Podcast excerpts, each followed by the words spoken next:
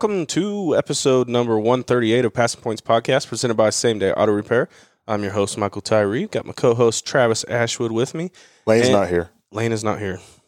Lane has been super busy. He been traveling the world, doing car shows, Being cool, having fun stuff. So. Being a lot cooler than us. Yeah, We live vicariously through Lane. Is that the what was it? we live vicariously through. Is that the right word? yeah, that's the right word. All right. Congratulations. Cool. But yeah, no. Lane's the cool guy. That's why we have him on the show. But We need we need a cool guy on the show. I'm starting to wonder if he got too cool for the show. yeah. So maybe he'll be back. That's why he's not here. He's too cool for the show. I thought it was because he was selling windows tonight. He had a That's what he told us. He's like, "Oh, I'm some windows." He said he had to work And really, he's like, "I got three dates with three different girls." at the same time. yeah. oh gosh, to be young. How old is he? I don't know. Is he 24, 25? 24, 25, something like that. Yeah. Way younger than us. Yeah. I think I have friends that have kids his age that I graduated high school with. Whatever, dude. It's, not even, it's mathematically not even possible unless they had kids like their freshman year. No, you're right. They would have had to have kids like coming out of middle school, bud. Well, now at my school, that wasn't so far fetched. No, I know there was a couple. there was actually like a girl or two that was in your grade. I think that was pregnant. like that was like junior senior year. Yeah, yeah. That, that that's the kids I'm thinking about though. Like my kid is going to go to school with their grandkids. Yeah. It's crazy. Well, hey, let's kick things off with our open segment brought to you by A1 Machine Shop. For all your machine shop needs in Tulsa, Oklahoma, go visit Paul and Blake Edwards at A1 Machine Shop. Did you see who won the Daytona 500? Yes, I was pumped for it. Open wheel guy. I was excited for it. What do you think about some of the man? Let me tell you. Let me. I'm gonna, going to a- talk? Na- let's talk NASCAR. Well, we are, but I'm gonna have a lane grind my gears segment. You know what You, you drives getting me nuts? to talk about the cautions and the? I'm gonna hurt some feelings here. You talking about the No, I'm gonna hurt- overtimes? Nope, I'm gonna hurt some people's feelings. Listen up, all you dirt track racers, so-called self-proclaimed dirt track fans can't stand NASCAR. None of us NASCAR fans give a crap that you don't watch NASCAR. You don't have to post and tell the world that, oh, it's the Daytona 500. I don't care. I don't watch NASCAR. Who cares? Live your life. And secondly, when you don't watch it, but then you get in there and comment about everything that happens, like just who cares? Just live your life, man. Oh, Just live your life. I'm going to speak for them a little bit Go ahead. because I kind of feel like that. Well, you're the guy that says you don't watch NASCAR, but yet you text me during pre-race about s- Joey Logano's hair. so I was like, well, you're obviously watching. because I like the beginning of it and I like the end of it, but the race bores the hell out of me. I hear you.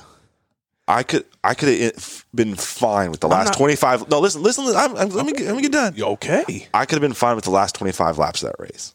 Okay. People want NASCAR to be good. They just don't know how like they don't Agreed. they don't verbalize it correctly.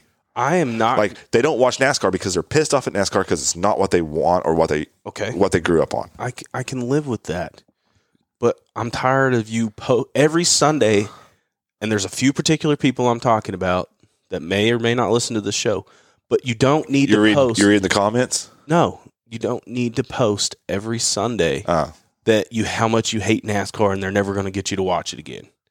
I don't We don't care. NASCAR don't care. I don't it, mm, NASCAR does care. No, NASCAR doesn't Not care. necessarily about those three people. NAS- they they care about NASCAR does not care that Joe Johnson from Oklahoma but they care that a million Joe Johnsons aren't watching. No, they care about all the million people around LA for the clash that they are watching. That they're trying to get the watch Right. that aren't watching. That's what I'm telling you. That's why people hate NASCAR because they're not going after their core demographic. right. They're going after new demographics. I'm not going to sit here and defend the product and say that it's great racing because the racing is nine times out of ten terrible. I think their marketing. I think they're. I think they're, the the direction their marketing is going is based off what their corporate sponsors are telling them to go after, and not what they should be going after. Mm-hmm. right. That's that. That I and. I don't. And I don't. I don't envy the person in charge of it because he has to balance all those different things. My problem is I'm not, and, and a lot of people that listen to this show know that I'm not a one dimensional racing fan. I'm Oh, I, not I like Formula One and right, IndyCar. I'm, I'm actually probably a bigger IndyCar fan than I am NASCAR fan. and that's fine. There's nothing mm. wrong with that. But you're not get, you're not logging on every Sunday to tell the world how much you hate NASCAR. I don't I don't put stuff on Facebook like that though. I know, I know, but Boy, it, it I- just annoys me. If if I put every opinion I had on Facebook, I'd have three Yeah. followers. But I mean, like, I'll get up on my soapbox on some things, but I usually Oh, I know. I usually let Oh, it- I know. I usually say my piece and then move on. I know because when I get here, I'm like, Michael, you have to say that. That's stupid. Let them be mad. Who cares?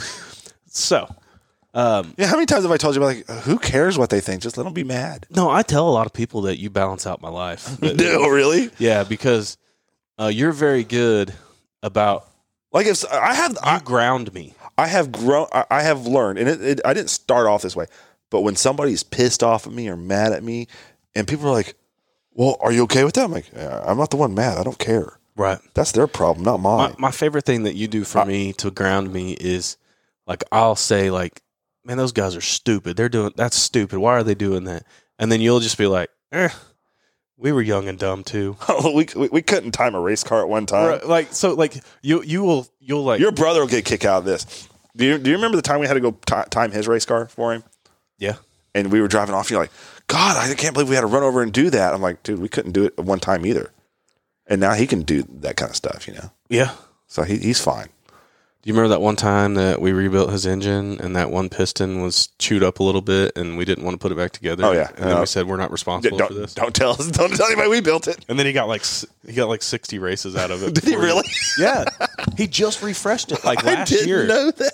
He, he ran it in that sprint car, then he put it in his modified, then back in the sprint car. It never blew up. So that tells everybody we don't know what the hell we're talking about. Well, he took it to Westmore, and they were like, "Yeah, you need a new piston." You're like, this thing's still running. it looked like that piston, like the ring lands, had been like ground out with a cutoff disc. a ton of blow by and everything. No, it was fine. It was. I was just like, I'm not. I, I'm like, I'm not putting my stamp of approval on this. so I was just like, it was almost like it was a verbal contract. I was like, you cannot hold us responsible if this. Have you talked to him go." lately? Do you know what he's doing this year? What his plans are? He's he's building him a car too. Is he? Yeah, he's gonna run sprint car. Cool. Yeah. No, it's crazy. It's so funny. Like, I'm just saying, it's it's crazy to look back when you first started doing it. Yeah. To what you knew then and what you know now. Because Yeah. if, if I'd have seen what I know then to what I know now, I'm like, that guy's uh, in trouble. oh, I know. And and now, don't get me wrong. Like, it takes us a while, but we're both building our own motors. We're, uh-huh. I mean, and how how rewarding is it to Off YouTube. A lot off of YouTube. It's surprising what you can learn on YouTube. But how rewarding is it to build a motor and then, like you said, put it in, put the I'm a mag nervous in. wreck. Like we've gotten to the point where we you can put the mag in, and like I know how much I know how much to twist the mag now, just eyeballing it, and I can get it within a couple degrees of my timing mark of where I want it to be timed. I, mean, I've had a couple, I, know I've, te- had a I've couple text- times I've nailed it too. I, I know I've texted you more than once, and it's like degree of the cam didn't even have uh, well first time, and just Yeah, like yeah.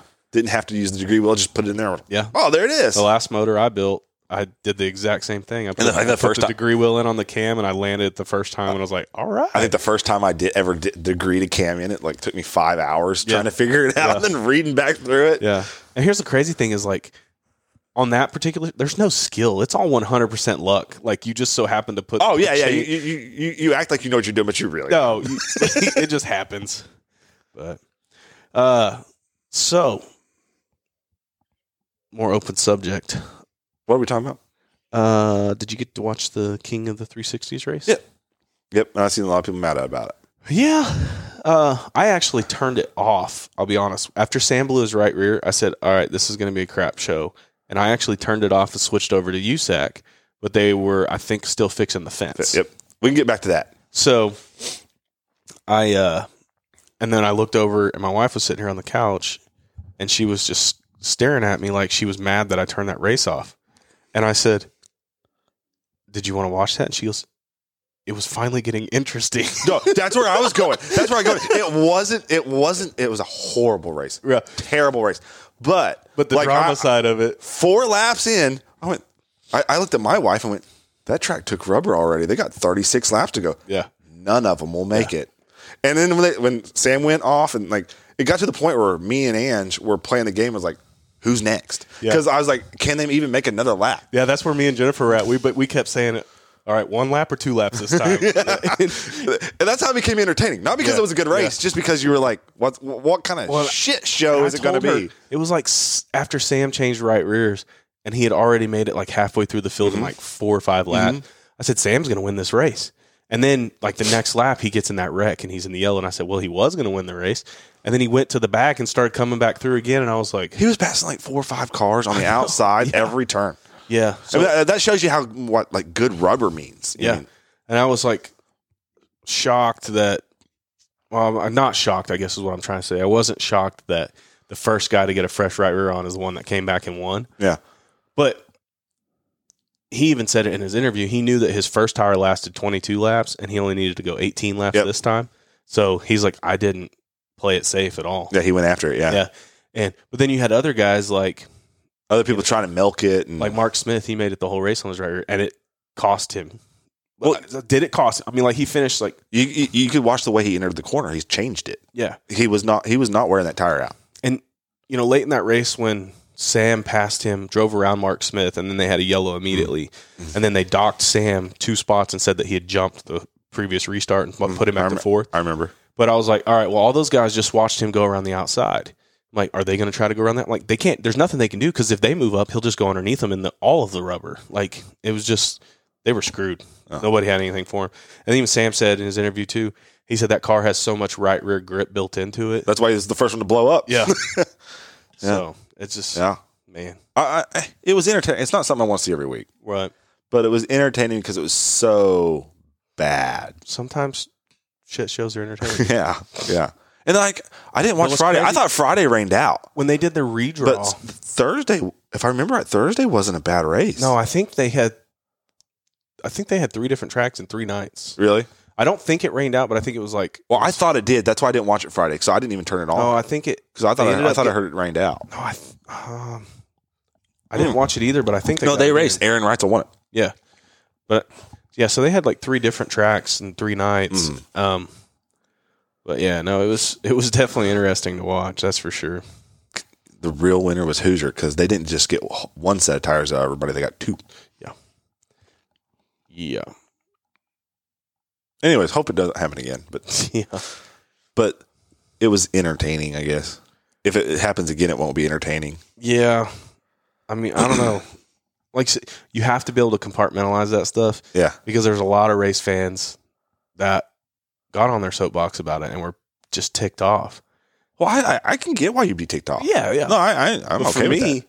I'm like you. It turned into a game with me and Yeah, watching. Like, oh, who's next? Yeah. So that's exactly Yeah, what. It but if. I was racing, I'd have been so damn pissed. but sometimes Oh yeah, I'd have been so mad. you can't stop watching train wrecks either, man. Yeah. Well, no, I'm saying if I was racing though, I'd been so mad. Oh yeah, one hundred percent. If I'd have been racing, I would. I'd have pulled off. I wouldn't have finished that. But let me ref- let me to be clear, I probably wouldn't have been in that A feature. but if I had happened to get lucky enough to be in that A feature, I'd have taken my twentieth or twenty fourth and well. Let's no. Now let me back up. If I'd have been in that feature, my right rear would have been the first one to blow up because I would have went out there with a shittier tire than anybody else, there you go. and I'd have had fresh rubber. Well, I'd have had a fresh used tire before anybody else. So I'd have made. I'd have been looking pretty good till about from lap thirty or lap lap ten to about lap twenty when my second tire blew up, And then you'd call it quits. and then I'd call it you're quit. out of tires. Yeah, because I'm out of tires. yeah. Because we'd already raced two nights before. I don't have any more tires. Right.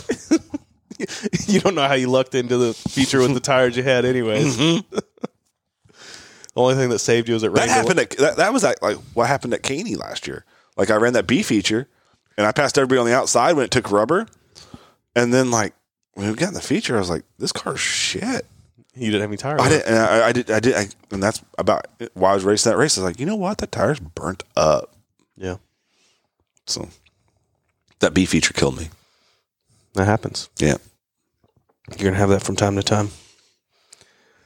Uh, All Star Circuit of Champions. Some news there. Uh, Chris Windom and Lane Racing have teamed up. Is Nos coming with him? I wonder if Nos is coming with him. I think said in there. Yeah, Okay. he's gonna have support from Nos.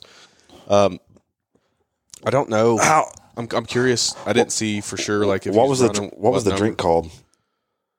Oh, the that was on there last year. Yeah. Uh, was it wasn't it a hard cider, right? Yeah, I wonder. Blake's hard cider. Was it Blake's hard cider? I would assume they won't be on this card no more. yeah, I wonder if they're going to follow. You wouldn't they'll be competing. Not they're not competing drinks. No, they they're still in the Like, beverage look- industry. Yeah, the way, yeah, they are. Even though it's an alcoholic drink, marketing just thinks of it as being a competitive. Even if it's one's alcohol, one's energy. Well, drink. yeah, we don't know if that Blake's hard cider. I think that's what it is. if they followed Cap Henry or not. yeah, I don't know. So I'm not that. I don't know if they were with the sh- with the driver or with the team. Yeah, yeah. I'm not that in tune on that level of marketing within the teams. Yeah. So, uh, All Stars did race last week, uh, the 13th and 14th at East Bay. Tyler Courtney picking up the win there. Uh, All Stars back in action April 7th and 8th at Attica Raceway Park. So we got a little over a month to wait to see the All Stars again. Uh, and then World of Outlaws, uh, they will be back in action. They haven't raced since uh, Volusia, but they are actually going back to Volusia next week, uh, March 5th and 6th, to kick off the Spring Showdown. Um, like I said, covered a couple of episodes ago. The Spring Showdown looks like it's going to be a couple different weekends, a few different weekends at a few different tracks. Um, I I'm not for sure. They're all being labeled as the Spring Showdown, and it's like two race weekends to fill this thing up. I don't know if there's a mini point series with it or not. Uh, so I'll be looking forward to see how that unfolds. Maybe that's something I should text Justin Fiedler and see if he knows. Does he ever get tired of you texting him? Probably, but he always answers me, so he hasn't told me to piss off yet. So that's good. But Justin has a good theory, and I've said it before: all tides rise, raise the boats, or Raise all boats. something like that. I done messed it up. Ti- a rising tide raises right, yeah, all yeah. boats. Yeah, yeah. So Except for one, one won't quit texting the other, and like, Jesus you Christ. just go pull your plug. you can sink a little bit, buddy. That's what he would say. I'm still tied to this damn dog. yeah. Uh, uh, so interesting information on the high limit series I saw today. Uh, Flow Racing. hey, when when is when is the Lakeside one?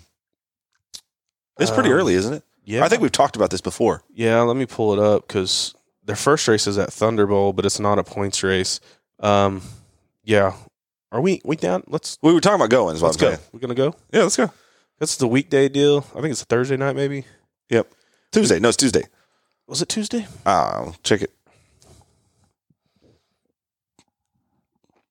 Dead air. Dead air. we need some like elevator music or something. One of the podcast I listened to. You okay there? That's COVID. That's dead. That's dead air. It's COVID. Uh, f- April 11th, Lakeside, April 11th. Let's see what. Day. Oh, that's coming up. It's Tuesday. it's a Tuesday. It is a Tuesday. Isn't that a, isn't it like a song? Something on a Tuesday. Spring comes on a Tuesday. What's that song? You know what I'm talking about? No, Oh gosh, doesn't matter though. I don't care that much. I care. So, anywho, um, they they announced today some of the new things that they're going to try with their series because they want to be different. Um, they're doing uh, the the Durst Dice Roll Challenge, and what they're going to do is the guy that wins the dash that starts on the pole for the A feature can roll dice Oh, I seen that. Yep. and whatever it equals. The worst he could do is 12, two sixes. So if he lands two sixes, he now has the option. To go to that position. Now, actually, I want I wonder, do they have to? Do they have to? If Do they have to- do agree they have to it before they it? see the number? Do they have to? Oh yeah, yeah. I don't know. Because if if the pole setter declines, then the outside pole has the option to take it as well. Oh, that's cool. So, but that's that's where it ends. So only the front row gets this option. But so if he takes the challenge and he rolls two sixes and he has to start twelfth, if he can win from twelfth, he'll get an additional twelve thousand dollars. They get an additional thousand dollars for Uh huh. what they roll. Uh huh. So if he if he did a six, uh, and even he could do snake eyes, two ones, and he could take that and move to the front row outside. And if he wins from the front row outside, he'll get an additional two thousand because he moved to second. I wish I wish we got more people take like the challenges like that. Yeah, I, I think it'll be cool because I think, I think if you have a guy like Kyle Larson, if he wins the dash, which he's obviously very capable of, I Is think he, you're is he going to run it though? Mhm. Oh, okay, I didn't Yeah. know if he would or not. Yeah, he says he is. Um, let's say like if he wins the dash, with him being that series and trying to promote that type of stuff, you know he's going to take the challenge every time because why not, right? Mhm. Um, and then the other thing they're doing, uh, they're bringing the choose cone into dirt track racing. Oh, are you familiar with the choose It's cone? where you can go either side. Mhm. So, and they're only doing this in the A features. They're doing double file restarts in the A features up until 10 laps to go. And then it's single file after that. But up until that point, they're going to do double file restarts, and the leader is going to pick. The leader's going to go to the inside or outside of the cone, signifying I want the inside row or outside row. And so if he goes inside, then the next car he can pick inside or outside too. Now, if he picks inside, then he's going to start right behind the leader, second row inside, or he can pick outside and start front row outside. So, like if there's a preferred groove, let's say it's rubbered up and it's inside, you know that second place car he might want to take the inside. Third place might, but the guy in fourth like, well, screw this, I'm going to take my chances, go up to the front row outside Uh, and chop them. and chop them, right? like, so like, it's interesting. It's something different. It's it's a pavement thing. Um, NASCAR has started doing it, but it's done at short tracks all around the country.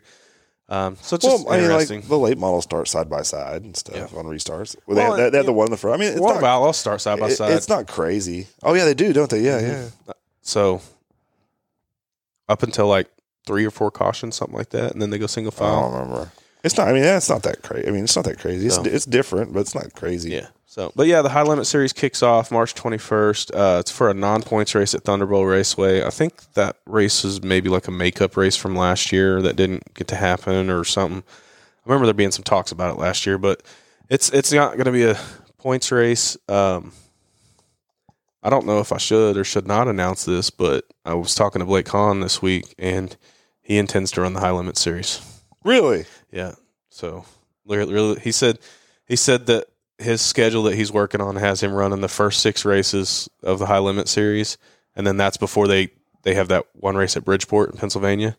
He said he's going to see how everything looks. You know if if they want to continue with the series after that, or if Uh-huh. they're going to go do some other. So he's going to try some of it, in other words, and then maybe. But he's yeah. got he's got like three or four World of Outlaw races on his schedule already through like what he showed me was through like April or May. Really? So he's really going to do focus on a lot more 410 stuff. He said he's going to run a large portion of the ASCS national stuff t- as well. Um, but he's going to, he said he's looking at 60, 70 races this year. Wow.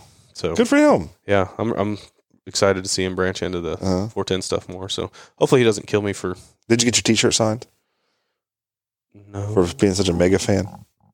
I'm, I'm a friend. Oh, you're a fan. I am a fan. He's a good, I know. I. I'm joking. I'm joking. So. I give you hell. Well, uh, speaking of ASCS, uh, American Sprint Car Series National Tour brought to you by Permastone Countertop Solutions. Go to permastonetulsa.com and see what Permastone can do for you. Uh, ASCS, we're getting a little bit closer to them kicking off their season March 17th and 18th at Devil's Bowl Speedway. It's real close. Oh yeah. Ra- I mean, racing's getting ready to get crazy. I mean, Yeah. Uh, USAC National Sprint Cars. Uh, they had some action last week. Volusia on the 13th, Jake Swanson won. And Volusia on the 14th, Daison Pursley picking up that victory. Mhm. It was good to see him get that win. Uh, they moved over to Bubba Raceway Park for the No. 16th. I, I don't remember the number, but it wasn't very many when they were talking about the announcers on the thing. But he hadn't ran very many sprint car races. No. Like, and for him to go out and do something like that, that's Yeah. big. That's big time. I mean, he's a good racer. I'm not. I'm not trying Yeah. to dish him, but like he hadn't been in a sprint car for that much, you know. Right. So that's kind of cool to see. Yeah. Um, USAC made their way over to East Bay, or I'm sorry, Bubba Bubba Raceway Park on the 16th. Brady Bacon picking up the win. Rain out on the 17th, and Kyle Cummins picking up the victory on the 18th. Uh, USAC National will be back in action on April 1st. So they got another month gap there. They'll be at Lawrenceburg. Uh, let's take a quick break. We hadn't talked about it yet, but we got a good interview, man. We've got Ross Wece from uh, World Racing Group, World of Outlaws, host of Open Red podcast. Uh, Ross took the time. He was gracious enough to take some time out of his evening. Uh, just got back home yesterday from traveling for racing, uh, but he basically his first full night at home. He took some time away to talk to us uh, and give us a Speed Stick Shocks interview for all you fans out there. It's really cool to hear uh, Ross talk about you know how he got his starts in racing and doing this video stuff. You know, we like to take time and talk to all sides of racing, um, give you guys not just racers and crew chiefs, but media guys and video guys and photographers. So um, this is a good interview, and uh, we're gonna hear a quick word from a few of our partners, and we'll be back on the other side with Ross Wece.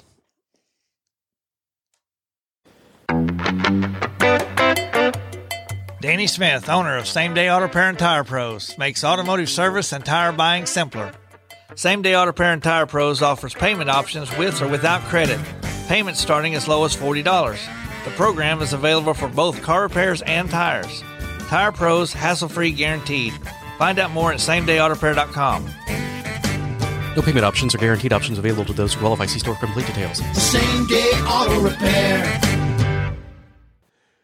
Whether you're looking for countertop for your new property or you're remodeling needs, uh, Permastone has you covered. At, Perm- at Permastone Countertop Solutions, you can choose from a large collection of the best countertops around Tulsa, Oklahoma. From the selection of your countertop to its installation, their experts will help you with everything. Choose from a range of quartz, marble, granite countertops uh, for your residential or commercial property. Uh, you can check out permastonetulsa.com uh, to get with them and get their numbers. You can give them a call, get a free estimate uh, or an in home consultation, um, and let them show you how perfect countertops around Tulsa, Oklahoma can transform your home. That's Permastone Countertop Solutions. Check them out at permastonetulsa.com. Welcome, Ross Wece, to Pass Points Podcast, episode 138 for our Speed Stick Shocks interview. Ross, thank you for taking the time to come on the show. Absolutely, guys. Uh, glad to, glad uh, for y'all to think of me, and I'm honored to do it. So, my favorite thing about you, or I guess your uh, self description, your Twitter Twitter bio is just my favorite thing. Uh, to let everybody out there know, you currently you're the director of video content for World of Outlaws. Um, but my favorite stat about you is number three on the 2017 Chili Bowl flip count. Yeah, that's uh, probably still the craziest thing I've ever done to to this day. Getting the chance to strap into a midget back at the 2017 Chili Bowl because uh, I, I I loved that whole week and that event more than life itself. Sometimes, so I've been going and shooting that race for for 12 years now. So to to have that opportunity a number of years back to get into a car and uh, experience that incredible event from a whole different perspective uh, was uh, something I'll never forget. And I think it just says a lot about like your outlook on life and how you view racing as such just a just a fun and wholehearted event. Um, just to to be able to see the light really in any situation in racing. Right. I mean, there's there's plenty of times where you you've kind of got to strap in and put the visor down and you know take this stuff pretty serious but um you know there is you know because th- there's a lot of people that are making a, a serious living doing this so you got to treat it like a serious thing it is but i think there are still plenty of times too where you've got to remember that we are just driving cars in circles and to not take ourselves too seriously when we don't have to yeah well, I think most of the fans that are going to be listening to our show are going to recognize you from the World of Outlaws podcast, Open Red. And uh, I do want to get to that here in a, in a little bit. Um, but something we like to do, uh, we like to touch base on really just on, on our guest's background and how you got involved in racing and what you've done throughout the years to, to really get to the point where you're at. Um, as well as you know, I, I, know you've spent the last few years um, with Stewart Haas race, Stewart Haas Racing, doing some NASCAR stuff. So, really like to kind of just get a little bit about your background and how you even made it to where you're at now. Well, that's that's a big question. We could be here a while to get to how I am where I am now, but um, I guess you know, like a lot of people, racing's uh, started off as a family deal for me, like you know, multi generational. You know, I'm from the southern part of Illinois originally, and my my great grandpa owned race cars in the 50s and 60s. My grandpa uh, himself raced uh, throughout better part of the 60s and some of the 70s at you know places like Farmington, Missouri, and Haubstadt, Indiana, and they're in that same region. Uh, and then you know my uncle raced micro sprints all grow growing up, so that was the first races I I I went to even as a little kid was you know weekly micro sprint races there at my home track of Southern Illinois Raceway in Marion, Illinois, and um, I never really viewed racing as a, a career path for the better part of my early years, and um, then kind of through some stuff I sort of started doing at uh, the church I attended with, my family growing up, doing a lot of tech stuff. I actually had a music minister at that church growing up and said, "Why don't you look at kind of careers and you know multimedia type things?" And that led to a opportunity at a local TV station through my high school at the time, where during my senior year of high school, I you know went to school till lunch area, then went and worked at the TV station in the afternoon. Just it was always just at the the front desk covering the phones for the receptionist when she went to lunch and whatever else. But when that year was up, my senior year of high school, that led to opportunities working behind the cameras in the TV studio there on the the morning news show. Uh, so from my you know all four years I was in college, I got I got you know left the house at three o'clock in the morning to go to the TV station to get ready and work the the morning show. Then went to classes all day and uh, I guess you know where the racing and the media kind of first collided was, uh, you know, was actually going to a NASCAR race. My family went to the fall Tal- Talladega race together for a number of years growing up, and the news director at the TV station one of those years said, "Why don't you just do a phone interview on the morning show Monday morning, kind of do a race recap?" Um, and so I thought, sure, why not? That sounded pretty cool. So did that phone interview after one of those Talladega Cup weekends there in October. And Was there any Uh, nerves with that? uh, I mean, yeah, a little bit. I was a young kid. I'd never done anything like that before. That's, So, that's what I was wondering. um, I'd, I'd have been a nervous wreck. I don't, I don't, I wish I had a, a recording of that interview because that was actually a pretty pivotal moment in my life now to go back and look on it. But I don't even, I wouldn't remember what the exact date was to be able to tell you when that was. But uh, they must have liked that phone interview because they started giving me bi-weekly segments on that same morning show i'd you know run the studio cameras and then during a commercial break run up on the set with the anchors and had weekly segments just talking NASCAR is how it started. Just kind of you know pre- previews on Friday and then recaps on Monday on the the morning show, and then that grew into where they let me start taking uh, the TV station cameras out on the weekends and covering local racing. So I you know I covered outlaw races when they came through to P- Paducah, Kentucky, in the area. I went up and got to cover the last then nationwide series race at the St. Louis NASCAR track, which was so that was a really cool moment to see them kind of have the Cup Series there there last year and get that place back to where it should be. And but got to cover a lot of the really cool, you know, local grassroots events there around Southern Illinois, and you know, went to dirt races, went to demolition derbies, went to tractor pulls, just covering all kinds of, you know, putting the spotlight on motorsports on local news, which you know, outside of you know maybe some of the work that people like Lin- Lindsey Barna do up in Pennsylvania. Not a lot of local news out there covers their motorsports in their home region. So Yeah, we we Um, struggle with that here around Tulsa. It, it, It just, Absolutely. you just don't get the support from the local media. You know, you, absolutely, it, it's it's it's frustrating. yep. And so did did that for a couple years, all through through college too, and um, you know, got ready to graduate college. You know, my senior year of college, and you know the Ken Dobson and a number of people there in Central Illinois started the MOA Sprint Car Series, and uh, they had seen through some YouTube and Facebook postings at the time some of the work I done at the TV station, and Kenny reached out and was like, "Hey, we're starting a Sprint Car Series, and would like to have a guy to video it. Would you be interested?" So I started, you know, Fridays, and I'd go to go work the TV station on Friday mornings, and then may have a couple classes to go to. Then lunchtime, get it on the road that Friday and drive three, four, five hours up the road to Jacksonville or Spoon River or Lincoln, Illinois, or any number of places to go work a work a MOA weekend and and uh, shoot for those guys. And, and then that that's kind of where the the the marriage of the the enjoyment of the media side of things and the love of racing kind of came together, and then a career path was born. So when you say like like your family having race cars growing up, and then your family had you know love with going to NASCAR races, um, w- was your family more of a dirt track family, or or just kind of racing in general?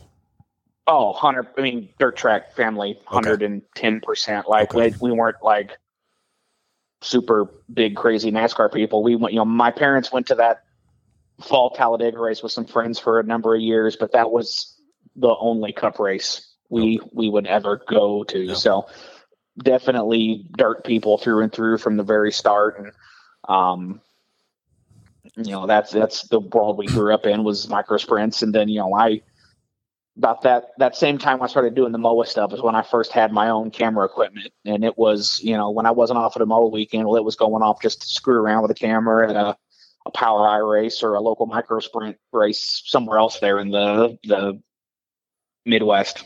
Yeah. So what what about what year are we talking when you're kind of really taking off doing this stuff with MOA? So that would have been the MOA stuff would have been 2010, 2011. Okay. Um, and then I would have graduated. I graduated May of 2012 from college. Um, and then that August, September, uh, I moved to Iowa from Southern Illinois, spent a year in Iowa, uh, working in and around the IMCA sanctioning body very closely, uh, working with a group broadcasting a lot of their races.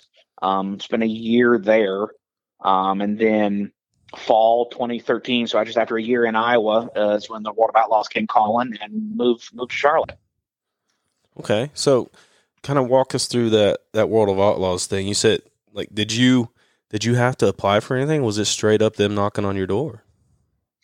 They they had kind of God, that's been a decade ago now. Some of the details are a little fuzzy at this Yeah. point, but um, it, it, it was kind of a mix of me kind of looking for a different opportunity from what I had there in Iowa, and and and them also kind of looking, you know, reaching out. I think they had first actually, uh, I mean, a guy who's been a huge part of my career that I mentioned already, uh, Kenny Dobson. I think they kind of he was kind of a mutual connection between me and some of the people at the Outlaws, and he kind of helped get us hooked up. And um, so when when when you ask if I applied or they went looking, I think it was a, a kind of a fair mix of both. Really, is what brought the whole thing together. Yeah. Okay. So what were what did they have you doing right away? So the, yeah, the the video and video department has definitely evolved over time uh, at at World Racing Group with the, the World of Outlaws. So um, there initially it was a lot of just you know doing quick commercials for racetracks when they requested it and um, you know because they, they didn't there there wasn't a big emphasis on social media video at, at that point and you know there was more i mean dirt dirt vision at the time was maybe 30 to 40 races a year if that. So and that was spread across all the world racing group series. So late model races sprint car races super dirt car big block races uh you know a little bit of everything so uh it, it definitely grew and evolved over time but it was it was a very very small operation in the beginning when i first walked in in 2013 So you know, you know, I know. I think when you left, um, and now I'm I'm also going to be fuzzy on the years here, but you left for a few years. Uh, you had an opportunity to go work, if I remember correctly, with Stewart Haas Racing and NASCAR. Um, you know, the, it looked like the video side of the World of Outlaws had grown quite a bit. Um, and you know, with you moving on, you, you had been a part of it growing, um, and then you'd gotten to the point where you were you and Justin Fiedler were uh, doing the Open Red podcast, the you know the first iteration of it. Um, was it was I imagine it was pretty hard to leave because you, you had been a part of something that had grown so much already in just a few short years. Yeah, it, it it definitely. So as far as the the timing on that, that was January of 2021 when I left uh, to to go try the the NASCAR thing for a while. Um, and it, yeah, leaving. I think you could ask my my wife. I was pretty sick to my stomach of several nights, kind of going back and forth over thing. And I, you know, think I, I was more. I think if anything, I, I I was more sick and nervous about telling them I was leaving than the act of leaving because you know it wasn't like I left with any kind of ill will towards anybody. It was just you know I think a lot of people get to that have a point in their life where it's like you just need to go try something else for a while and Yeah. kind of see what else the the the world has to to offer and Right. um wouldn't trade those experiences I had in the NASCAR side of the world for anything. Uh, met met a lot of great people who I'm still in con contact with, but you know I spent one full season cup racing, but wasn't even gone from World Racing Group for 12 calendar months. So, um, you know, I left in January 2021 and I restarted that World Racing Group in late November, early December of 2021. So, um, really really cool experience at Stewart Haas Racing, but uh, really excited for the things we have going on back at World Racing Group now. Wow, I got to be honest. I, I I didn't realize that you made it back to World Racing Group so quickly. Yeah, it was. I was kind of just doing my thing um, at Stewart Haas, and then they, uh, Brian Dunlap, who's who was my supervisor, still is my supervisor at World Racing Group, and kind of reached out and said, "We're kind of creating this new position that kind of retools how our video department works, and you know, wanted to talk to you about it before we did anything else with it to see if you'd be interested." So, um, and I was very much interested. It it kind of you know solved some of the things I might have left because of, and some of the issues I had, had had and was trying to get fixed. And it, it was a, so I'm, I'm in a really, really good spot now with, uh, with World Racing Group. Yeah, I think that definitely speaks volumes. So, like you said, like not leaving on any ill will and leaving the right way. If they were so, um, so quick to contact you back about a new position and helping them grow even more, even though you were already gone. Yeah. so I think, you know, I, I kind of said a few minutes ago about how, you know, video at World Racing Group has grown and evolved. So, like I said, when I first started, like video was an all encompassing term at World Racing Group. Like Dirt Vision, video production, everything was all in one. And now with the incredible growth that Dirt Vision has had, um, you know, there's really kind of two separate video departments that have grown from that, where Dirt Vision is its own separate group with its own people and it's you know its its own needs. And then my position now is director of video content where you know i'm i'm in charge of all the video that is not live within the company essentially. So con- content that gets produced directly for social media uh, you know we we still produce plenty of material that airs on dirt vision but my team is not the team that's responsible for making Dirt Vision happen, if if that makes sense. So, um, you know, I've got a team of a couple editors there in the office with me uh, here in Concord. And we've got Tony Laporta uh, on our team that travels full time with the World of Outlaws Sprint Car Series. Um, and then fingers crossed, hoping maybe add another person to our team here uh, in the next year or two as we kind of keep growing this department out because video content only seems to keep getting more and more important to uh, sponsors and potential sponsors. So uh, it's a it's a really it's really fun time to have this particular skill set. So, are you primarily kind of a, a, a, studio headquarters guy, or do you get to travel much as well? I I'm a little bit of both. I I try to travel a little less than I used to back in the day. Now that I've got a wife and a dog and a mortgage here at home in North Carolina, so um, my my wife's gr- grinning at me on the couch as I say that, but um, it's because you didn't you know, mention back, her. Back back in the day, as a as a young single guy, I did a lot of traveling. So yeah, um, well, let's say I I think I think that's I think that's kind of a I hate to call it a misconception that a lot of people have about my position with the company, but I, I really don't do myself any favors with how I advertise myself either. But I I kind of work across I, I, I work across all of the series that we have. So, you know, my Twitter bio may say video content at World of Outlaws, but I work with our late model series, with our Super Dirt Car Big Block series, with our midget series, with all the dirt car racing sanctioned stuff in the the Midwest. Like my team works across all of that for the most part. So we're doing our best to pr- produce video content across all the different series properties that uh, World Racing Group has, so it definitely keeps us on our toes. Yeah, I can definitely see where that uh, would be a lot to keep up with. But I, I also would think, in the same sense, having all of that to work on could potentially help you from feeling stagnant, having the just the different types of cars and different projects going all the time.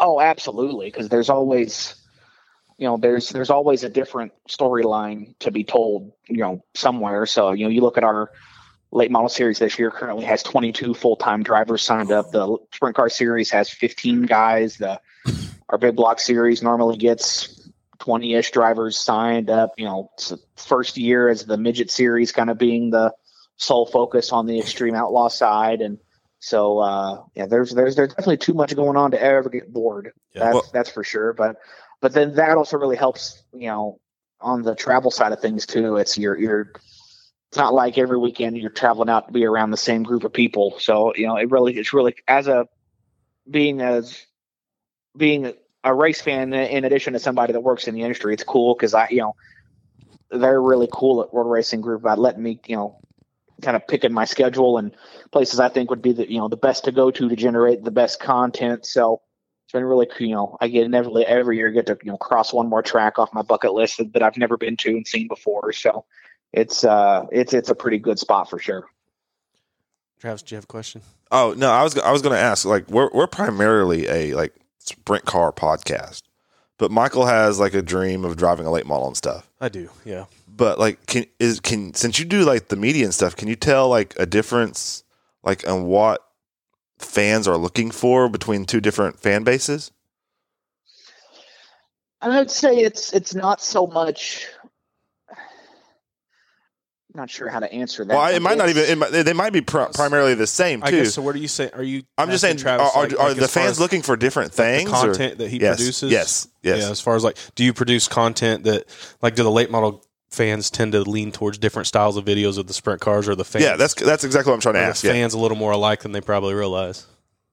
I think to my earlier point, talking about the kind of growth of this department and this, you know, my team we've kind of got together at World Racing Group. I, I think my only a- answer back to that would be we don't have enough data for that yet um, Okay. to really adequately answer that. So, like I said, we have Tony Laporta who travels full time producing content weekly with the Sprint Car series, but we don't have somebody who does that on a full time basis yet with the late model series or with the, the big block modifieds in the the Northeast. So I'm hoping that's kind of the growth I'm I'm hoping to have is kind of to add some extra people to my team to kind of have somebody dedicated to that side of the sport and produce content there as as well because there's plenty of incredible stories up and down the pit area in those two groups of racers. So um, a lot of a lot of history to be had there and stories to be told. So um, I know it kind of sounds like I'm giving you a non-answer answer to your No, question, no, but I, it- I don't want to. I don't want to BS you either, and kind of just blow some smoke up your butt and tell you, you know. But I, I, I just don't. I don't think I have enough data yet to be able to adequately an- answer that question for you. Well, I, I get.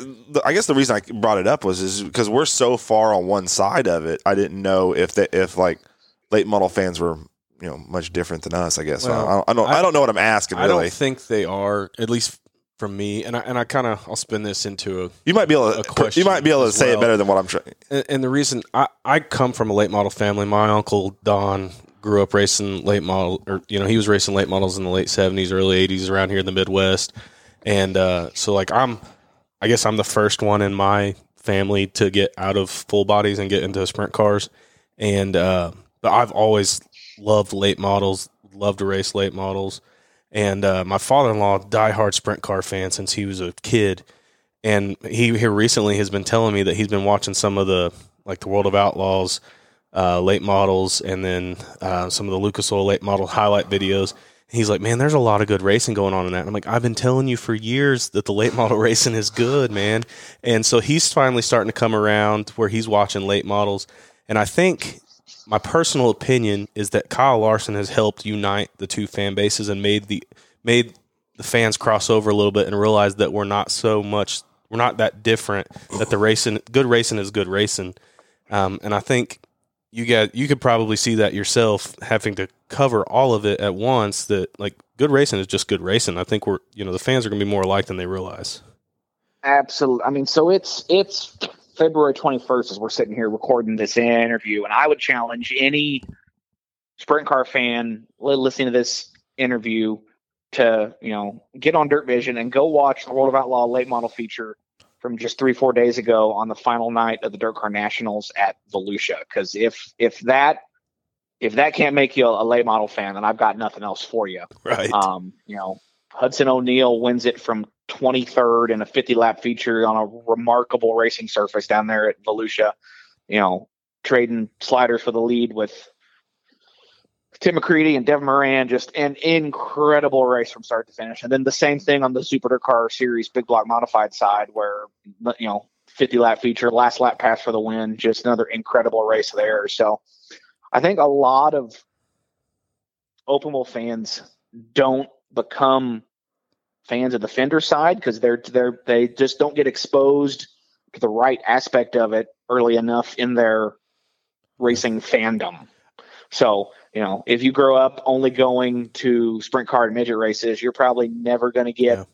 exposed to an A level late model or modified race, you know, short of whatever There's- the support card is at the sprint car and midget race that you're at. So, you know, there's not a lot of um, areas in the country, and and I'm sure there's a few that exist, but to my knowledge, there's not a lot of areas of the countries that have, you know, top of the level sprint cars and top of the level late models for fans to be able to get Right. accustomed to both. Like, you know, for absolutely. me, sprint cars here in Oklahoma was the the highest form of racing I could do, and that's why I gravitated towards it. Even coming from a full body family, I wanted to race the highest class I could race here in Oklahoma.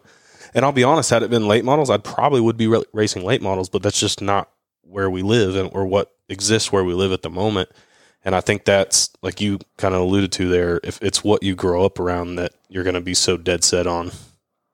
I think if you would have asked me as the, you know, young kid in 20, you know, 2008, 9, 10, 11, when I was in that same scenario growing up in Illinois and only going to sprint car and midget races, I would have told you I wouldn't have probably walked across the, the, the street to watch a late model race or a modified race. But right. with the, with the experiences I've had and the races I've been blessed to, to be a part of, uh, you know, in my near decade of involvement now with World World Racing Group, it once you see them at the right place and go to the right event or the right racetrack, they'll they'll make a fan out of you in a hurry. Yeah. Well, I want to ask you this question real quick, and we'll kind of lead it into talking about uh, Open Red podcast. Um, you know, it, it, do you see Open Red being something more than just talking about sprint cars and maybe midgets? Like, is it is it something that you guys are going to expand to covering all of the classes that World Racing Group has?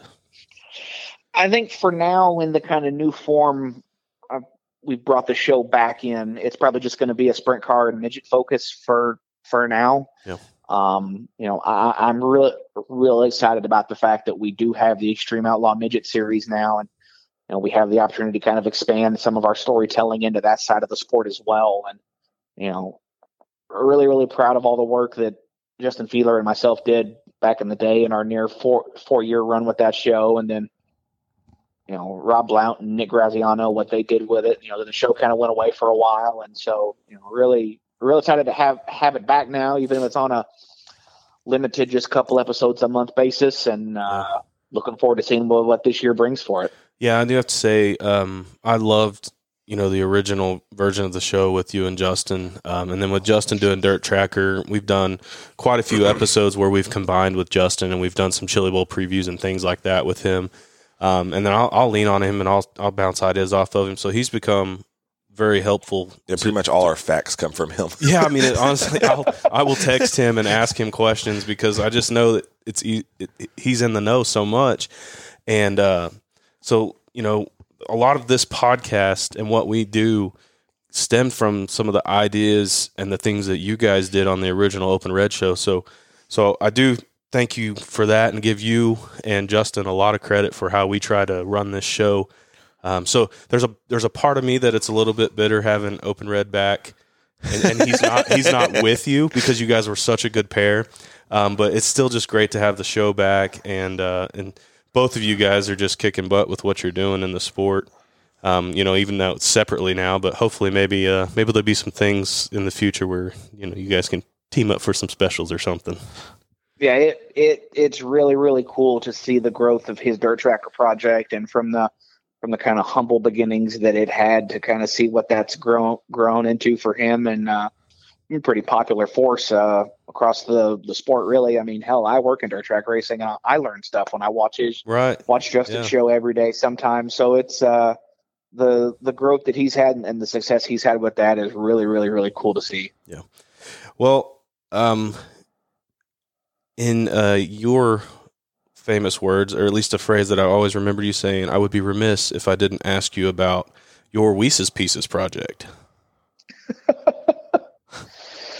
Yeah, it's it's not been much of an active project here as of late. I haven't fired up my computer to do any scanning in a while, but uh, I mean the the website's still sitting there for anybody that wants to go see it. But yeah, WecesPieces.com. Uh, you know, I'm I'm a pretty big history buff, and uh, kind of combined my enjoyment of racing and my enjoyment of history with starting that website a number of years back. But I've you know just always really enjoyed old racing event programs because they're kind of a cool little time capsule of what the sport looked like on that given day or that given season for you know whatever track or series the the program is for. So uh, bought a scanner a number of years back and kind of started that website where I was scanning and then up, uploading PDFs f- free to view uh, on there. Of the so there's probably close to 400 plus programs on there right now from mostly dirt racing, but a couple drag racing, a couple NASCAR, a couple IndyCar programs on there from uh, all eras you can think of. I think the old, oldest program I have on there is from the 30s or 40s. Wow. You know, from some some old tracks out in California. So, uh, like I said, I haven't been too act, active on that one in a while. I need to get the computer fired back up and do some some scanning, get some new content put on there. But uh, haven't haven't added too much new on there in the last several months for for for sure. It's pretty neat. I mean, just to give people an idea, I mean, like I'm looking right now at a at a big block modified program from Super Dirt Week in 1983. It's just just really cool just to see what race cars even looked like back then and what the storylines were and who was winning what. It's just it's really neat that you're preserving that history. I think that that kind of sentiment was the very reason that I started that project. I felt, you know, like there's so there's so much cool history in those programs, but and, and that my, my my biggest thought behind starting the project was that history doesn't do anybody any good sitting in a plastic tote or a Walmart sack Yeah. up in your closet somewhere. So, um, you know, scanning and trying to make as broadly available to the masses as I can. That history's kind of been the driving force behind what brought that website to life. Yeah. Well, it's pretty neat. Um, I, I'm looking forward to you to continue to add through that, add to that through the years, because I know there's a lot out there, and I would assume, you know, maybe have you had people reach out to you um, as far as like just loaning you stuff to scan, or are you just keeping it to your collection only? How does that work? Oh, I've I've had several people who have sent me stuff to scan, and I've sent back to them, and I've had people who've sent me stuff to scan and just said keep it. So my my my wife is kind of grinning on the couch here again now because I think she rolls her eyes a little harder every time I walk in the house with another box of programs. So Yeah. what she doesn't know is I get them shipped to my office so I can bring them home at a slow rate. So I bring them all all all in at once. So I can. She, you know, there's a pile. There might be a pile to the ceiling in my office, but she only sees the one box a month I carry home, so she doesn't. She, you know, she kind of thinks they're coming home at a little slower clip. That's Oh. fantastic. Well, Ross, man, it's it's been fantastic having you on here and getting to chat a little bit with you and learning a little bit more about who you are and, and how you got involved in racing. And uh, like I said, man, it's it's great to have you back with Open Red, and uh, you know, look forward to listening to you. I guess right now every uh, every two weeks is what you guys have set up for the show right now. Yep. For now, that's going to be it. So I'm, you know, I I miss doing the storytelling of Open Red, but I, I'm sure you guys can attest to this. Doing your own show here as well. What I didn't miss with podcasting was that every seven day feeling of oh damn, we got to get another show together. Yeah, Um, I, I don't work you know. very hard. Michael works hard. so, so I was trying to avoid kind of getting stuck drowning in that that cycle again. So, uh, you know, every two weeks kind of gives me time to catch my breath in between and put the time and planning I want to into each, guest and have time to promote the the next episode coming up. And so uh, we're only two episodes deep so far into this new re- revised version of o- Open Red. So we'll get to the end of the year in November and kind of see what the numbers look like and see what it takes to keep pushing it forward. Well, that's awesome, man. We'll uh we'll keep subscribing and help all we can with those numbers. And uh, like I said, man, we appreciate you taking the time to come on the show. Thanks, guys. I appreciate you having me. It's been a pleasure. Yes, sir. Good interview with Ross. It was a really good interview. yeah, man. Uh, it was fun, uh, especially hearing him talk about just kind of the how all the video stuff through World of Outlaws has changed Mhm. over the years and what it's evolved into. Um, I gotta admit, it'd be awesome having a job working with racing all the time. Oh yeah, or a lot of work, one of the two. Yeah, you either you either grow to hate it or or you really enjoy it. Yeah, So Yeah. sometimes I say don't don't uh get a job. well, because it'll become love. you what you love will become a job kind of thing. And I've heard that kind of thing. Yeah, but I don't know, man. I think if we found the right stuff, it'd be nice. So You know what? I would sounds really, like he's really enjoying it. I really want to be a trust fund baby. I think you're a little bit beyond that. Damn. Unless your parents got a lot of money that you don't know about. yeah. I don't know.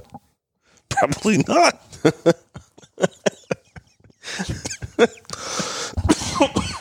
You're right there, bud. No. C- COVID. you gotta stop that. It might be. I don't know. Oh, it's a good thing I'm wearing my mask. Are you? Yeah. It's not a thing. It's over. I'm not taking any chances. All right. Well, thank you to our partners. What's, to be funny now? Damn, it's not going to be funny. Go ahead. You're gonna actually get COVID. Yeah, probably. It's not funny. it is. No, it's life or death, Tavis. Yeah, well, So sometimes you got to laugh at it. yeah. Well, thanks to Ross Wece for taking the time to do our Speed Stick Shocks interview. We really appreciate it. Uh, thank you to our partners, Same Day Auto Repair, Permastone Countertop Solutions, A1 Machine Shop, and Speed Stick Shocks for uh, helping to continue to support us so we can get this show to you guys. And thank you to all the fans out there for listening to episode 138 of Passing Points Podcast presented by Same Day Auto Repair. We'll talk to you next week.